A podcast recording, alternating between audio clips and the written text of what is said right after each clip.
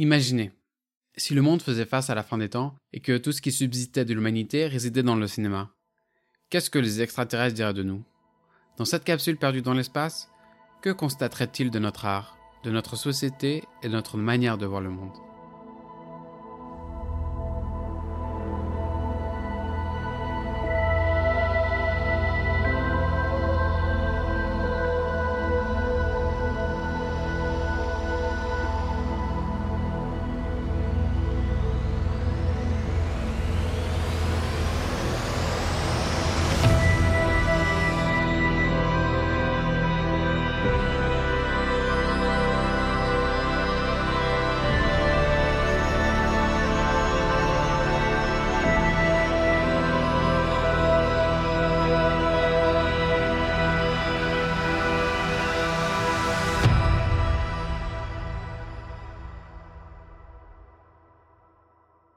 Mensonge, duplicité, altérité, psychose, simulacre, mise en abîme, gémilité, sosie.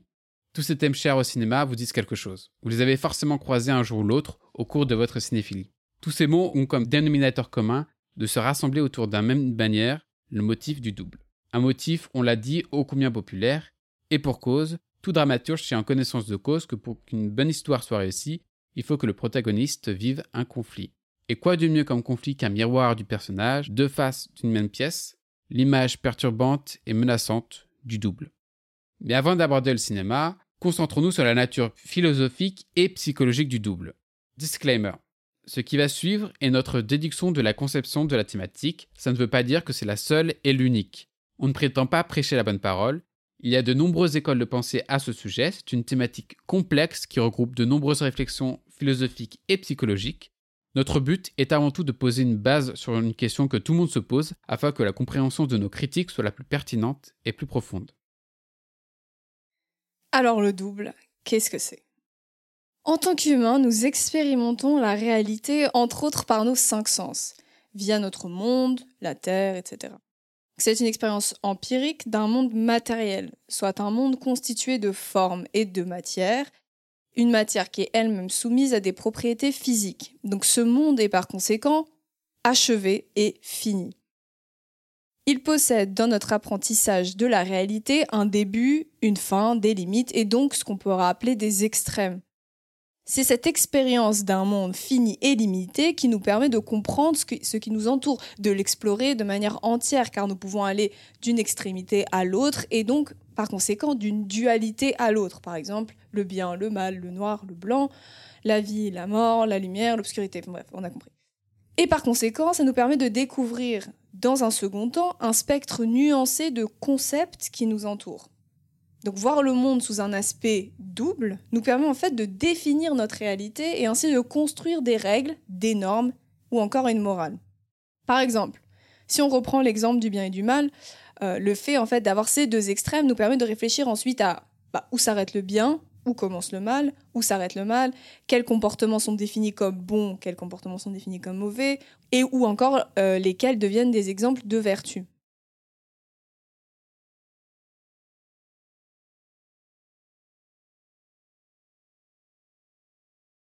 Cependant, si on regarde une définition un petit peu différente, par exemple celle que donne Nietzsche donc je, vulgarise, hein, mais celle que donne Nietzsche à propos de la dualité, eh bien pour lui, elle n'existe pas vraiment. En fait, il voit les extrêmes comme deux réunions de la même chose. Euh, pour euh, illustrer euh, ce propos, on peut regarder par exemple l'exemple de la lumière et de l'obscurité. Donc la lumière dans sa qualité de ce qui nous permet de voir et l'obscurité dans sa qualité de ce qui ne nous permet pas de voir. Donc si on met l'un à une extrémité et l'autre de l'autre, eh bien, il se trouve que pour lui, donc pour Nietzsche, si on pousse la lumière à son maximum, alors elle devient aveuglante. Et donc, elle nous empêche aussi de voir. Donc on peut se rendre compte que la lumière peut aussi être ce qui nous permet de ne pas voir, comme, euh, comme l'obscurité. Donc en fait, elle devient une forme d'obscurité pour les sens humains. Donc en fait, plutôt que de les considérer comme deux choses qui sont en conflit, qui s'opposent et ne se rejoignent jamais, alors dans ce cas, peut-être qu'elles finissent par se confondre et qu'en fait les deux concepts partagent une qualité commune. Alors qu'en est-il pour les êtres humains? Dans la psychologie du développement de l'enfant, on apprend que le bébé, peu après sa naissance, n'est pas capable de différencier ce qui l'entoure de lui-même. Sa mère, le biberon, le monde, tout est lui. Il va donc apprendre à faire la différence entre celui et les autres.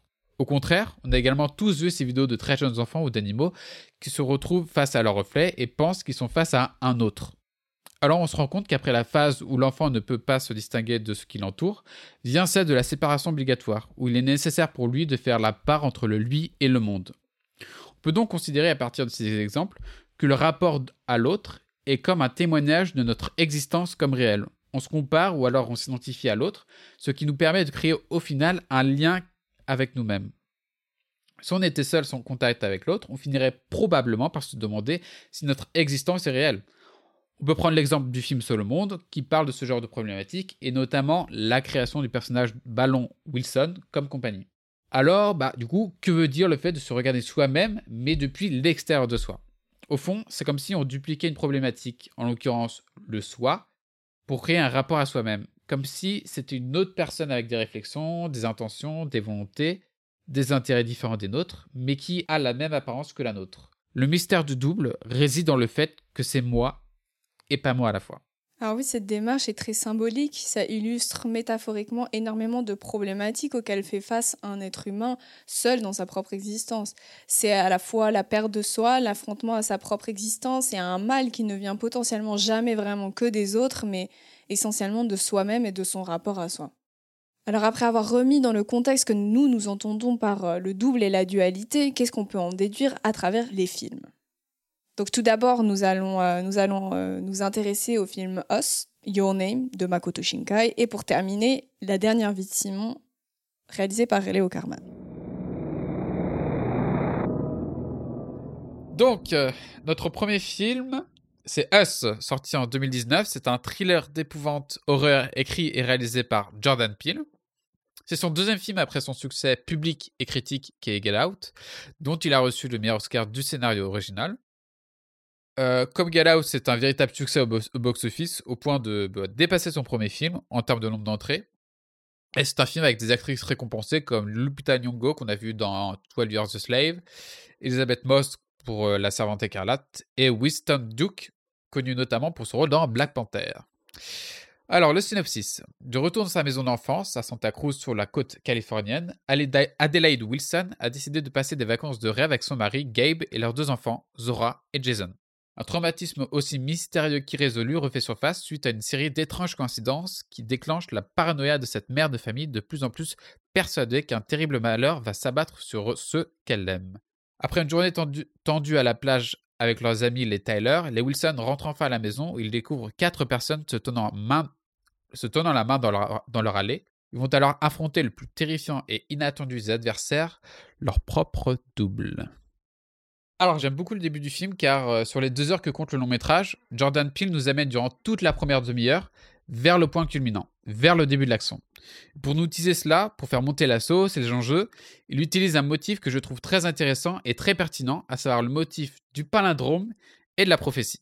Et cela, ça commence dans, les toutes premières minutes du film. Alors que la jeune Red est à la fête foraine avec ses, parents, on voit un jeune, probablement sans abri, brandir une pancarte sur laquelle est inscrit Jérémia 11-11. Celui, ce dernier ne parle pas, ne fait qu'observer la petite marcher et jouer, et, pardon, et ce personnage joue sur cette idée de personne désincarnée portant un message, agissant comme un présage. Donc, qu'est-ce que Jérémie 11.11 de la Bible veut dire? Je vous cite C'est pourquoi ainsi parle l'Éternel. Voici, je vais faire venir sur eux des malheurs dont ils ne pourront se délivrer. Ils crieront vers moi et je ne les écouterai pas. Donc, cela semble évocateur d'une certaine fin du monde. L'idée selon laquelle une punition divine s'abattra sur l'humanité pourrait apporter des malheurs inévitables et que on aura beau crier, nous ne serons réduits à notre propre sort, à notre propre destin. Et cela est évidemment annonçateur que le jour des reliés, à savoir euh, l'appellation des doubles dans le film, ceux avec les tuniques rouges là, c'est annonçateur que leur jour est arrivé, ou du moins le point de départ, mais aussi et surtout que Adélaïde va devoir affronter un destin tragique auquel elle seule peut s'en extirper. Alors oui, et même d'ailleurs, euh, je trouve qu'il y a un truc très intéressant, comme tu l'as dit, dans, le, dans la pancarte euh, Jérémie 1111. Donc oui, il y a forcément le palindrome, on a cette double numérotation. Mais au-delà même, euh, j'étais pas très calée niveau symbolique biblique et tout. J'ai cherché sur internet aussi, hein, t'en fais pas, ouais. Et du coup, j'ai été quand même faire des recherches et je me suis pas juste arrêtée au, bah, du coup, au Jérémie 11-11 parce que je trouvais que ça, ça me disait des choses qui me, bah, qui m'évoquaient pas, euh, qui m'évoquaient pas énormément parce que j'avais pas toute la, toute la, toute la contextualité, pardon. Et, euh, et du coup, en fait, en recherchant, on découvre que ça parle de deux peuples qui sont punis par Dieu car ils se sont mis à honorer des faux dieux, enfin c'est ce qu'ils appellent euh, des faux dieux, qu'ils ont eux-mêmes créés, et ils se sont en fait perdus dans l'adoration d'icônes, de temples, un sens qu'on pourra coupler d'ailleurs avec l'idée de superficialité de l'Amérique euh, qui, selon moi, euh, caractérise assez bien le film, que je développerai plus tard. Et en fait, ce personnage, c'est en plus le premier double qu'on voit dans le film. C'est l'homme qui se trouve sur la plage. Voilà. Effectivement, ouais. Et c'est vrai que je n'avais pas capté tout de suite. Et en fait, c'est à la fin, euh, quand on les voit, qui font euh, cette espèce de, de, ligne. Ouais, cette grande. Euh, oui, c'est une ligne, pardon. Oui, c'est ça. Oui, cette espèce de ligne qui se déroule jusqu'à la mer et qu'après on voit même à la fin du film dans les montagnes, en fait, qui, qui, qui fait une espèce de de, de. Voilà. Exactement. Alors, donc là, on, va, on vient de parler de, typiquement de, de l'aspect biblique, et je trouve qu'il y a une idée de prophétie qui se caractérise aussi via l'audio que l'on peut entendre dans le manège dans lequel Red s'engouffre au début du film quand elle va dans la salle des miroirs.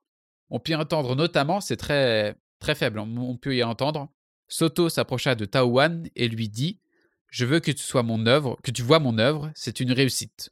Taowan regarda et dit C'est très bien, mais ce n'est pas terminé. Tu dois maintenant créer la vie et la mettre en mouvement selon mon plan. Et c'est mot pour mot ce qui va advenir de Red, qui va unifier les reliés, et telle une prophétesse, va mener les reliés pour leur soulèvement, pour sa vengeance, pour montrer au monde leur existence. Et durant la séquence du SDF, on peut voir aussi un couple en train de jouer à pierre-feuille-ciseaux. Et à mesure qu'ils jouent, ils tombent tout le temps, tous deux, sur le ciseau. Donc, outre le fait que, bon, ça peut paraître adonda comme ça, mais outre le, outre le fait que le ciseau est l'arme du crime utilisé par les reliés, on retrouve aussi par le geste le motif 1 plus 1 versus 1 plus 1, donc 11-11 de Jérémia. Ah oui, très bien vu. Exactement. On peut aussi voir des petits indices lorsqu'on voit Adélaïde petite. Elle, arborde à chaque fois 2-13 pour exprimer la dualité. Le fait que le lot qu'elle récupère à la fête foraine gagné par son père porte le numéro 11, ou encore tout simplement par la présence des jumelles de la famille Taylor, qui sont bah, deux. Mais d'ailleurs, le t-shirt qu'elle gagne, il me semble que c'est le t-shirt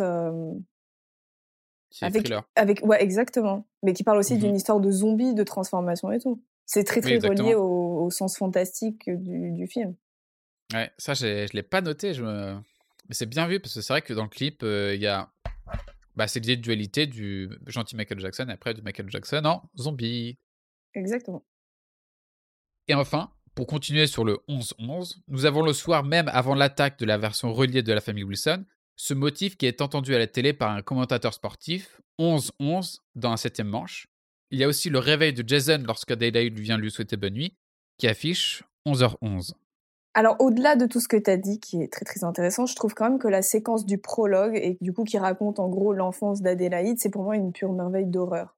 C'est vraiment une histoire courte dans l'unité du film, et c'est une sorte de, de préhistoire à à ce qui va suivre en fait. Et on sent vraiment la coupure, je trouve, dans à ce moment-là, à la fin, à la fin de cette partie où en fait on a, on a une des gamines qui se retourne et l'autre qui se retourne pas. Et, et pour le coup, on voit vraiment le monde à sa hauteur d'enfant, à travers ses yeux. Et la photographie de cette partie, elle est, je trouve qu'elle de la seconde, enfin celle de la seconde partie est très très bien aussi, mais celle de la première partie en particulier, elle est très très bien maîtrisée dans la gestion de l'espace colorimétrique. On a cet espace qui est brouillon, qui est très bruyant, ultra coloré avec ses lumières de la fête foraine, versus la partie dans l'allée au miroir qui est solitaire, sombre, effrayante, avec aussi euh, cette atmosphère qui je trouve est beaucoup plus silencieuse par rapport au brouhaha qu'on avait dans la dans la fête foraine. Et c'est à ce moment-là en fait qu'on commence à rassembler, comme tu l'as très bien dit, tous les indices qui vont servir à décrypter la suite du film. Et même si je trouve que la suite du récit tombe sur une structure déjà plus classique du euh, revenge movie et qu'on est moins surpris que par le début, euh, dans tous les cas, ça reste une vraie masterclass, euh, je pense, à tous les niveaux, autant au niveau de la mise en scène que du jeu d'acteur ou de la photographie. À propos de ça, justement, j'avais vu dans une interview que Lupita Nyong'o avait été prévenue par Jordan Peele, le réalisateur, que ce rôle allait être très difficile, justement parce qu'il y avait deux rôles à jouer.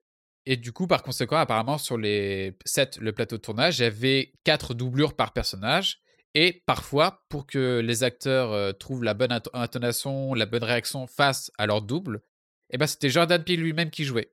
Voilà, tout simplement. Et c'est assez drôle de voir ça parce que bah, Jordan Peele, c'est un, on le connaît maintenant en étant un réalisateur d'horreur, mais ça a, été, aussi un, acteur réalisateur d'humour, de, de, comique avec euh, son partenaire euh, dont j'ai oublié le nom.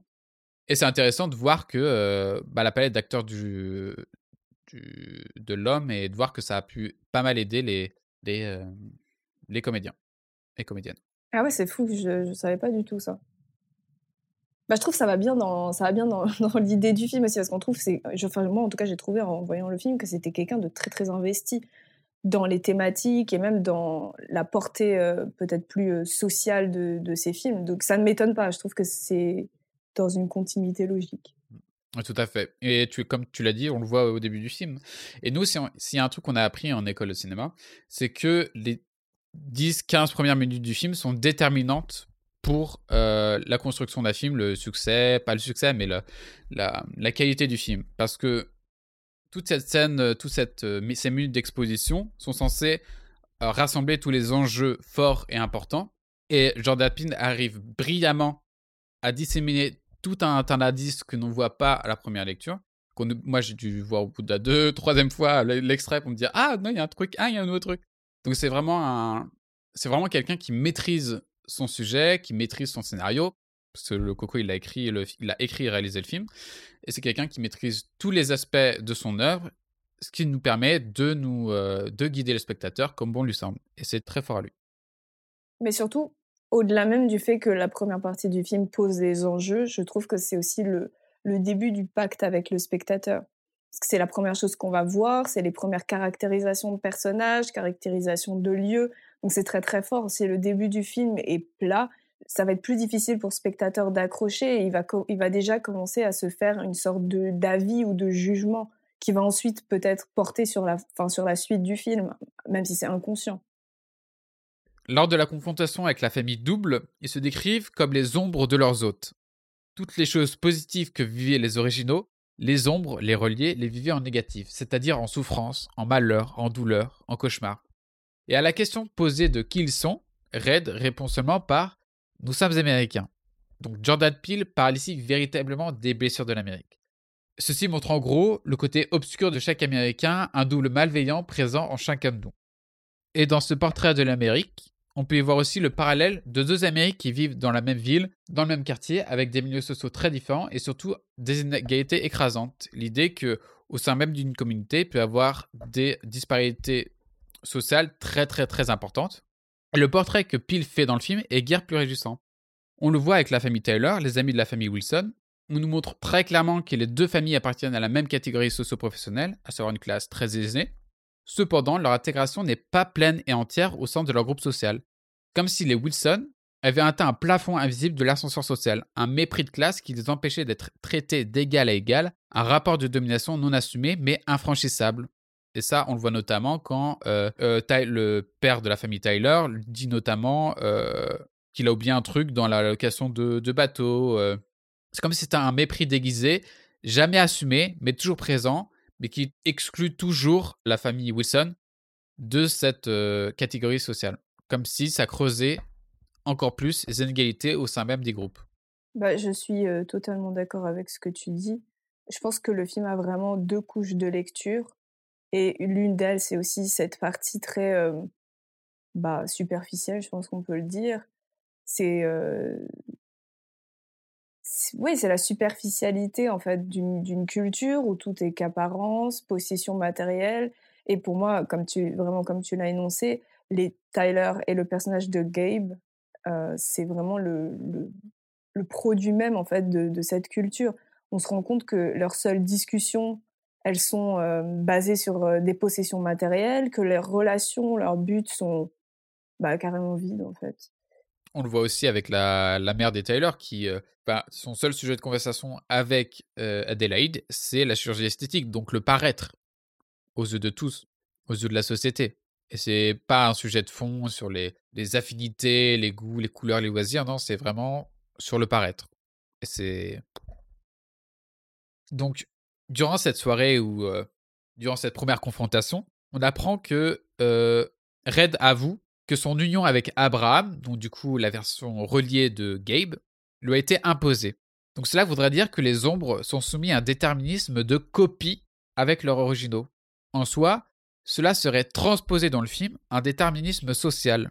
On rappelle, le déterminisme social renvoie à l'idée selon laquelle la position sociale d'un individu à l'âge adulte serait en partie déterminée à sa naissance par l'origine socio-économique de ses parents. C'est en gros l'idée que les enfants d'ouvriers vont devenir ouvriers.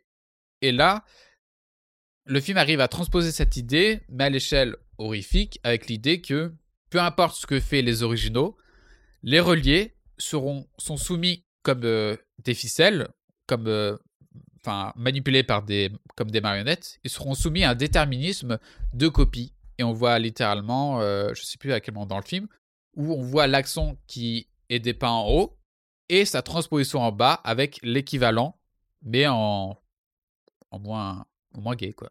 Ah oui, je pense que on peut, même dans le, le, symbole même du tunnel, on peut y voir clairement, bah, pour une, critique à nouveau de, de l'Amérique. Les tunnels, c'est ces lieux de vie qui sont complètement dénués d'âme. Et en fait, la seule chose qui a du sens, c'est le fait de aller en surface et de retrouver en fait cette superficialité dont sont victimes euh, bah, ceux qui vivent en surface, style Gabe, euh, les Tyler, euh, et qui du coup ont une profondeur de pensée qui est bah, plutôt vide. Et d'ailleurs, justement, les reliés, comme tu l'as très bien dit, c'est ceux qui vivent dans les tunnels, qui vivent au fond de ce que les autres ne veulent pas, en fait, qui se servent de ce que les autres ne veulent pas, ou alors qui juste miment ce qu'ils sont censés mimer parce que c'est leur bah, fonction, entre guillemets. Et bah oui, cette scène m'avait énormément marqué quand on voit justement la, surface de la fête foraine et qu'on voit les, espèces d'êtres zombies qui sont juste en train de mimer. Et, et Red l'explique en disant que leurs vies sont fades et, que rien n'a de, réelle valeur, que quand eux, ils mangent de la nourriture qui est, qui est savoureuse, eux, ils ont droit à la viande de lapin cru. C'est exactement ça, c'est l'idée que bah, c'est le, le parallèle entre une population opprimée qui vit dans l'ombre et une autre qui vit de, du bonheur et de toutes les délices de la société, enfin de la vie à la lumière. C'est le rapport entre ombre et lumière, obscurité, darkness, tout ça, machin. Et justement, on a vu que bah, du coup, les, les reliés étaient les doubles négatifs des originaux. Et ben, on observe que le par le traitement des personnages, chaque relié est l'inverse de l'autre. On voit notamment pour euh, Gabe, qui est un personnage beaucoup chaleureux, doux, et on voit que son équivalent, c'est quelqu'un de violent, de sauvage, qui est à, l'exact opposé de lui. Pareil pour la fille, c'est quelqu'un de sincère, d'honnête et tout. Et son opposé, c'est quelqu'un qui a un sourire de façade, donc euh, qui est très effrayant. Enfin, l'original, elle ne sourit pas beaucoup, mais là, c'est sourit genre euh, un peu trop flippant. Et elle aime courir là où la fille euh, ne veut plus courir, par exemple. Et pour le fils, c'est un, jeune garçon assez peureux et tout. Là où euh, l'autre, c'est un garçon qui n'a peur de rien, quitte à manier un peu trop le feu.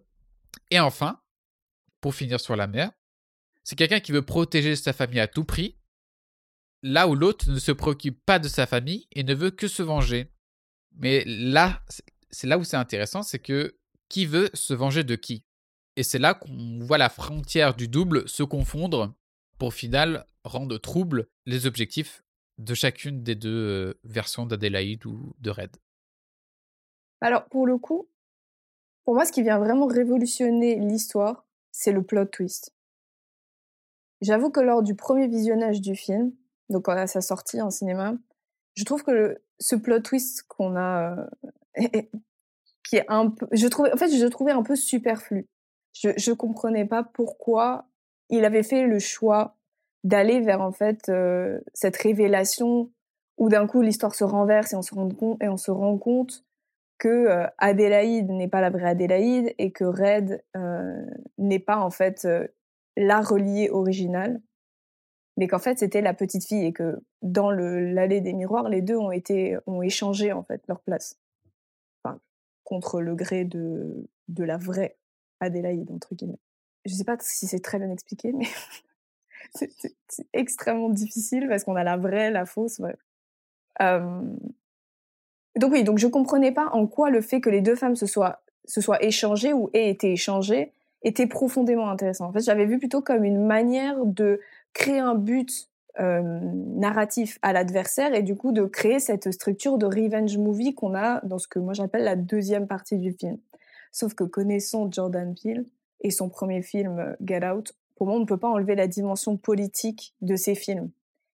Et en y réfléchissant, du coup, j'ai compris pourquoi cet échange était si, capi si capital. Donc, comme on l'a dit avant, on se rend bien compte que la lecture un petit peu plus profonde du film, c'est bien sûr la superficialité de, de, l'Amérique, le fait qu'il y a des injustices, entre guillemets, même si c'est, euh, je suis pas sûre qu'on puisse appeler ça des injustices sociales, mais on est dans un climat d'injustice où certains ont droit à tout et d'autres ont droit à rien. Alors du coup, qu'est-ce que vient faire là l'échange entre les deux femmes? Et ben pour moi, l'échange montre qu'au final, la différence entre ceux d'en haut et ceux d'en bas, et du coup le fait que certains ont tout eu et d'autres n'ont rien eu. Mais alors, qu'est-ce qui fait en fait la similarité entre eux Plutôt que de regarder juste ce qui les différencie, qu'est-ce qui les rejoint? Eh bien en fait quand on découvre que Red est en fait l'original et qu'Adélaïde est la fausse, entre guillemets, on se rend compte qu'à ce livre un combat à mort car il n'y a qu'une seule place pour les deux. Et en fait c'est, la, c'est une place pour le privilège, enfin ce que j'appellerais le privilège. Mais au final ça veut aussi dire que vrai ou faux, bah on est tous pareils. D'ailleurs durant tout le film, personne n'a remarqué que les deux femmes avaient été échangées, en fait. On a été incapable de se rendre compte que les deux Adélaïdes avaient changé leur identité d'une certaine manière. Et en fait, ça en dit très long pour moi sur notre manière de percevoir le monstre. Une fois qu'ils ont le privilège, ils commettent les mêmes actes qui ont été condamnés, répercutent les mêmes erreurs et se livrent aux mêmes vices de la superficialité, exactement comme le fait la fausse Adélaïde, donc en fait le double. Et en fait, le problème, c'est pas tant les gens peu importe ceux qui ont le privilège, le résultat, au final, c'est le même. Parce que le problème, c'est la notion même de privilège. Et en fait, c'est elle qui détruit l'âme de ceux qui y cèdent.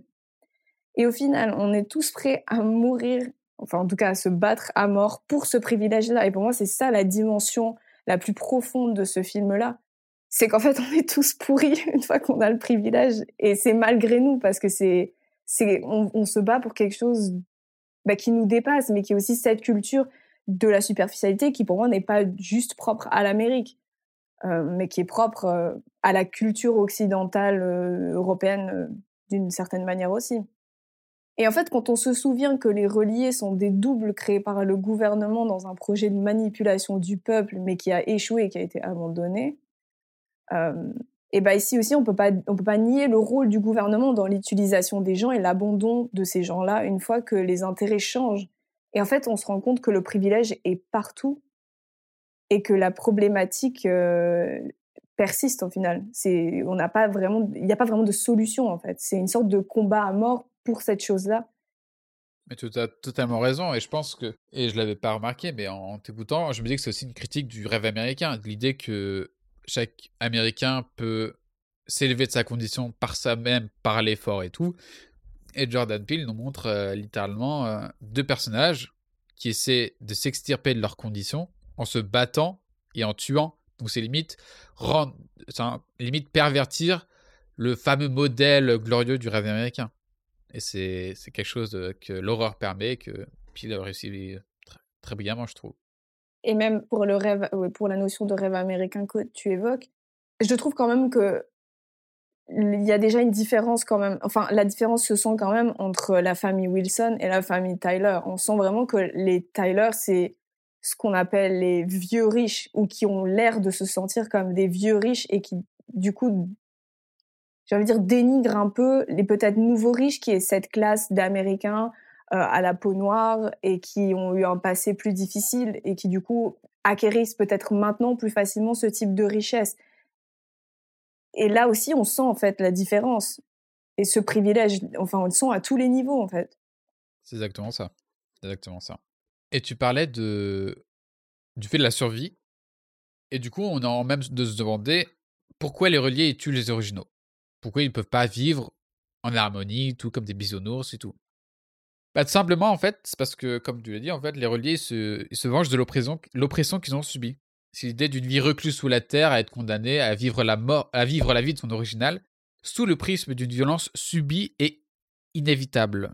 Et c'est pour cela que quand ils envahissent la surface, pour eux, c'est us or them, nous ou eux. Car comme le dit la chanson de Pinocchio, sans aucun lien je me tiens bien, je ne titube ni ne chancelle, je n'ai besoin d'aucune main qui tire des ficelles. L'idée est donc de couper les liens qui les contrôlent. L'idée de pouvoir avoir enfin son libre arbitre sur son corps et son âme. Et pour rebondir sur ce que tu dis, je trouve qu'il y a quelque chose qui est assez intéressant, c'est le personnage de Jason. Et en fait, je le trouve très très intrigant. D'abord parce que c'est le personnage euh, qui est déjà double dès le début du film. En fait, on se rend compte qu'il porte constamment une espèce de masque en plastique de monstre avec des crocs euh, qu'il enlève en fait pratiquement jamais. C'est celui qui aime jouer dans le placard, dans le noir, qui est assez discret et observateur, qui apprécie les tours de magie. Il est le premier à voir les doubles apparaître. D'abord, il y a la scène dont on parlait avant. Euh, en fait, c'est lui qui, le, qui voit le, le SDF qui tenait la pancarte. Euh, oui. Tout à fait. Mais dans sur la plage. Euh, exactement. Qui se, qui, bah, qui en fait commence la, la chaîne. On voit d'ailleurs il y a un gros plan sur sa main un peu ensanglantée. Donc c'est le premier à voir les doubles, enfin ce double apparaître, et c'est aussi le premier à voir les doubles de la famille apparaître. D'ailleurs cette scène, je la trouve extrêmement intrigante parce que déjà on voit juste avant sa mère qui vient le mettre au lit. Les rideaux au-dessus du lit sont tirés et il est censé dormir. La séquence d'après, c'est la mère et euh, Gabe, le père, qui parlent. Et justement, ils sont interrompus par euh, Jason qui arrive et qui leur dit il y a une famille qui se tient dans l'allée. Ouais. C'était horrible. Et du coup, je me demande mais comment il les a vus? Les rideaux sont tirés, il est censé dormir. Comment il a pu s'apercevoir que les doubles attendaient dehors? Parce qu'ils ont, ils font pas de bruit, rien. Donc je me suis demandé et la seule, la seule réponse plausible que j'ai, c'est qu'en fait, pour moi, il les sent. Genre, ils sentent leur présence, il les sent arriver. Ah bah oui, oui, oui, totalement, totalement. Et en fait, euh, quand on regarde son double, bah déjà, il porte un masque lui aussi, et apprécie jouer avec le feu. C'est le seul de la famille qui ne parle pas. Enfin, quand je dis parler, c'est faire des grognements ou des bruits euh, quelconques. C'est celui qui est. Quand même, hein. Il ah ouais? quand même. Hein. J'ai l'impression qu'il j'ai l'impression qu'il est très très discret comparé aux autres. Enfin, on dirait un petit animal, tu vois, un peu. Euh... Oui, mais la seule qui ne parle pas, c'est le double de la fille. Ok, ok, autant pour moi. Bah, dans tous les cas, j'ai l'impression que c'est. Il est dans la. En fait, je trouve qu'il a des caractéristiques communes avec. Euh, alors qu'avant, tu disais justement que les doubles n'avaient été des sortes d'opposés en caractère avec les personnages. Et lui, je trouve qu'il est assez ressemblant en fait à Jason.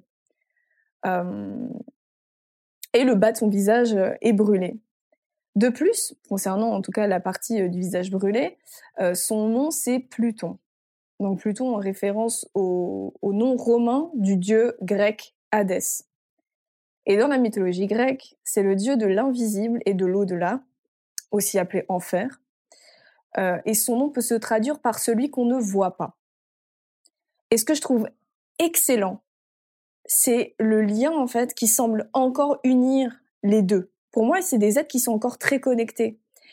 Et en fait, on le voit par exemple par une sorte de jeu de similarité, de mimétique, qui les pousse à faire les mêmes mouvements. Et en fait, ils s'en rendent compte, par exemple, quand il est dans, avec lui dans le placard et qu'il fait son espèce de tour de magie. On sent qu'il y a une connexion entre une sorte de communication qu'il n'y a pas du tout chez, chez les autres euh, personnages euh, adultes ou adolescents.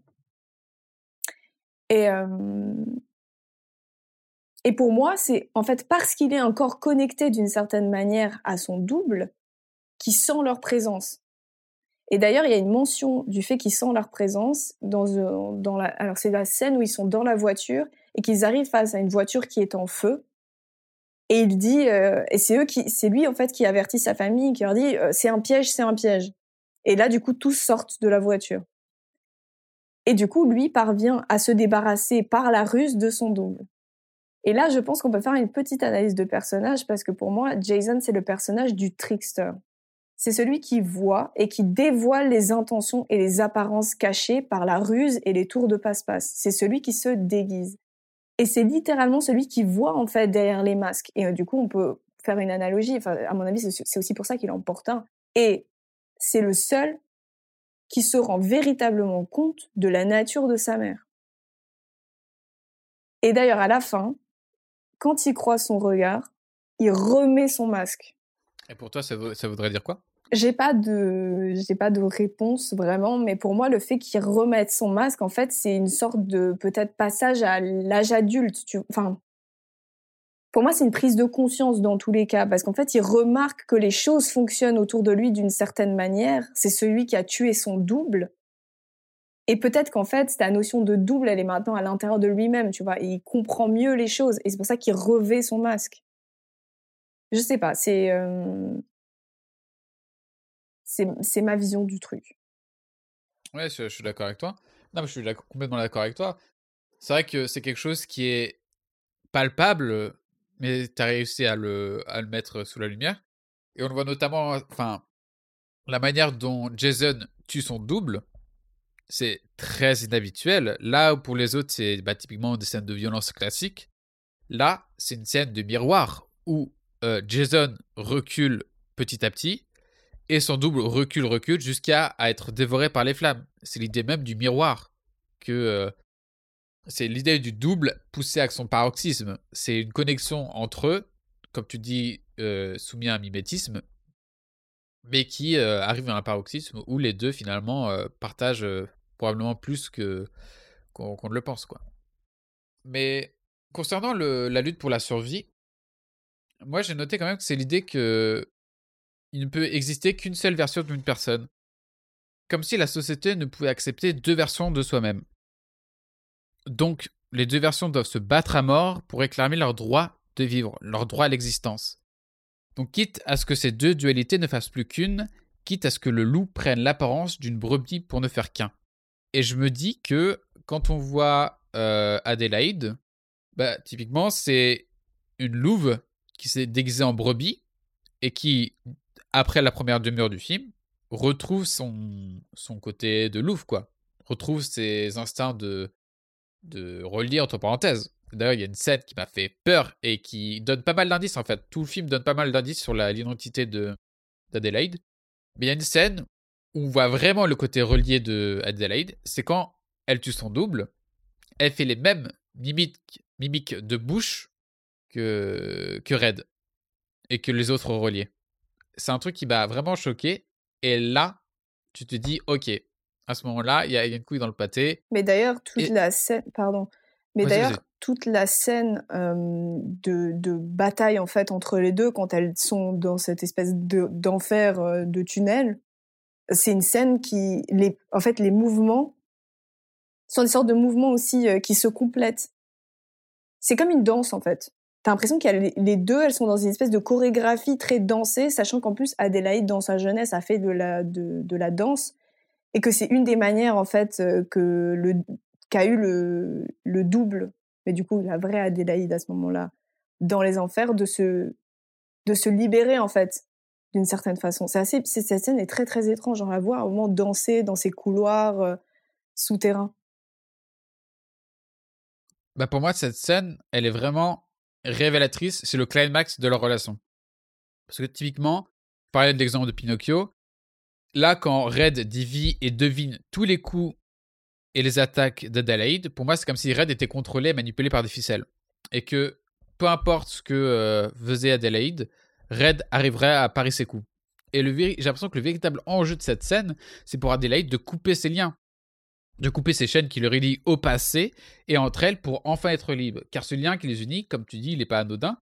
Et ça vient notamment de la danse, parce que dans le film, il y a clairement, Red nous dit clairement que durant cette euh, prestation que Adelaide a eue, que Red a senti cette connexion et euh, une connexion qui est devenu un événement matriciel qui s'est gravé littéralement dans leur chair. C'est comme si en fait ce lien avait transcendé le temps et l'espace et n'était seulement connu que par leur corps et leur instinct. Et c'est intéressant de voir que euh, bah, c'est aussi le point de départ de la vie de Red. C'est à partir de cette représentation sous terre qu'elle a commencé à être suivie par les autoreliés et elle a pu mettre au point son plan pour arriver à la surface. C'est comme si c'était le point de départ, le milieu et en même temps la conclusion de leur histoire. Et c'est très beau, je trouve. C'est très beau. Mais d'ailleurs, à un moment, on voit cette entrevue avec une psychiatre qui explique justement que comme la petite ne parle plus, il faudrait qu'elle fasse une activité artistique en fait pour se reconnecter à, à son intérieur, à, à sa parole et, et pour qu'elle puisse en fait retrouver une sorte de forme d'expression d'elle-même. Donc tu crois que ce serait la danse comme acte physique, comme moyen de communication physique entre les deux? Comme un lien euh, bah, Je sais pas, mais je pense qui les unit? Je pense qu'il y a eu quelque chose qui s'est créé en fait à ce niveau-là. C'est quand elle s'est mise à danser en fait qu'elle a pu euh, qu'elle a pu peut-être se reconnecter à. Je sais pas, je trouve qu'il y a quelque chose d'assez étrange là-dedans. En tout cas, c'est ce que dit la psychiatre et euh, et c'est un événement ensuite qui, les, qui pour toutes les deux a été a été décisif. Pas du, du twist de fin avec la portée politique qui en découle, moi j'ai trouvé une autre signification à ce twist. Et je trouve que le film pose une question insoluble à ce moment-là. Parce que c'est comme si c'est relié, c'est copies, c'est clones dépourvus d'âme, c'est comme, si, comme ça qu'ils sont, qui nous sont présentés. Lorsqu'ils sont confrontés à la société, à l'amour, à la liberté, est-ce qu'ils sont toujours dénués d'une âme? Parce que clairement, Adélaïde, c'est une ancienne reliée qui a été confrontée à la société, qui a été, béni par l'amour de ses parents, l'amour de Gabe, l'amour de ses enfants, qui a enfanté, etc., etc. Et du coup, le film pose des questions en fait. Est-ce que ces clones ont véritablement une âme ou est-ce qu'ils n'en ont pas? Est-ce que les reliés, euh, est-ce que les êtres humains, euh, enfin, est-ce que l'un mérite plus de vivre que, que les autres? Est-ce que véritablement les reliés sont juste que des copies et pas plus encore? Et c'est ça, je pense, que le film pose comme question question insoluble, je pense, mais qui euh, nous fait gratouiller le cerveau. J'ai l'impression quand même que ce que Jordan Peele dit, c'est que les monstres, on les crée, quoi. Ils sortent pas de nulle part. Oui, tout à fait. Tout à fait. C'est aussi cette vie, justement, euh, bah, cette vie euh, sans valeur, sans bah, froide, sans, sans amour, sans rien, en fait, qui crée, qui crée aussi la figure du monstre. Et d'ailleurs, il y a un truc aussi assez intéressant, je trouve, c'est la musique du film. Elle, m'a. Alors déjà, je la trouve géniale parce qu'elle permet vraiment de rentrer dans l'atmosphère du du genre horreur. Et en fait, on trouve qu'il y a une... on retrouve la, la, dimension de dualité dans la composition même du, du thème en fait. Il s'appelle. c'est c'est étrange parce que moi, j'ai essayé de l'analyser et je m'en suis pas. Enfin, j'ai du mal à trouver un sens à cette musique. Mais du coup, toi, tu as vu quoi dedans? Alors, j'ai été quand même faire des petites recherches auprès du, compositeur qui s'appelle Michael Abels. J'ai été quand même lire quelques interviews et tout parce que j'ai trouvé des choses plutôt intéressantes. Et par exemple, pour, pour le thème principal qui s'appelle Anthem, je pense qu'on peut traduire ça par ouais, une sorte d'hymne. En fait, il explique qu'il a travaillé avec des instruments qui ne sont habituellement pas utilisés ensemble pour créer justement des duos surprenants. Et il parle par exemple des violons et d'un instrument qui s'appelle un cymbalum. Cymbalum, je ne sais pas, cymbalum, cymbalum, qui est en fait une cithare sur table, euh, ou euh, enfin, c'est une sorte d'instrument à cordes frappées. Vous pouvez aller chercher sur internet. C'est très spécial comme, euh, comme instrument. Et en fait, on se rend compte que l'idée même de dualité a été, a été transmise dans le thème musical. Et, euh, et euh, la il y a une autre, il y a une autre musique, j'ai, pas le nom, mais il y a une autre musique justement du film avec qui est une sorte de chanson en langue très étrange, avec ces espèces de, de coups de violon par moments qui rappellent un peu le meurtre, le gore. Euh, et en fait, c'est une langue étrangère qui a été créé par euh, Michael Abels. Et il, voulait que la langue ne dise rien. Donc c'est assez spécial parce qu'en fait, il voulait vraiment que la langue ne dise rien ou qu'il ne, en tout cas que ça ne suscite rien de vraiment connu chez les auditeurs, enfin chez les spectateurs. Et, euh, pour ce faire, il a pris en fait des sons qui sont assez utilisés, euh, des sons, par exemple si, ré, enfin ce genre de sons qui rappellent en plus des notes de musique, et les a mis dans un ordre un peu spécial pour justement essayer de, créer une sorte de non-sens. Et justement, il dit que c'était tellement difficile de créer le non-sens qu'après, il a eu une espèce d'énorme euh, admiration pour euh, des écrivains style que euh, Lewis Carroll, par exemple, qui a écrit Alice au pays des merveilles, ou encore Dr. Seuss, qui a fait de nombreux livres pour enfants et qui utilisait justement ce principe de non-sens. Mais il y a vraiment une vraie recherche. C'est vrai que la plupart du temps, la musique est, je dirais pas que ça passe à la trappe, mais c'est vrai que ça reste quelque chose qui suit un peu le récit narratif, qui a tendance à calquer un peu les idées qu'on voit ou qu'on entend euh, dans le film. Alors que là, c'est vraiment quelque chose d'à part et qui ressort avec sa propre en fait logique. Et puis, je pense que pour finir, je dirais que le us du titre, il fait bien évidemment référence au relié, mais j'ai l'impression qu'il fait aussi tout simplement référence à Red et Adelaide. C'est l'idée d'un nous que tout ressemble, mais que tout oppose. Une dualité qui ne peut exister et ne peut résulter que sur une unité. Un combat entre deux forces qui ne mène qu'à une fusion d'un tout.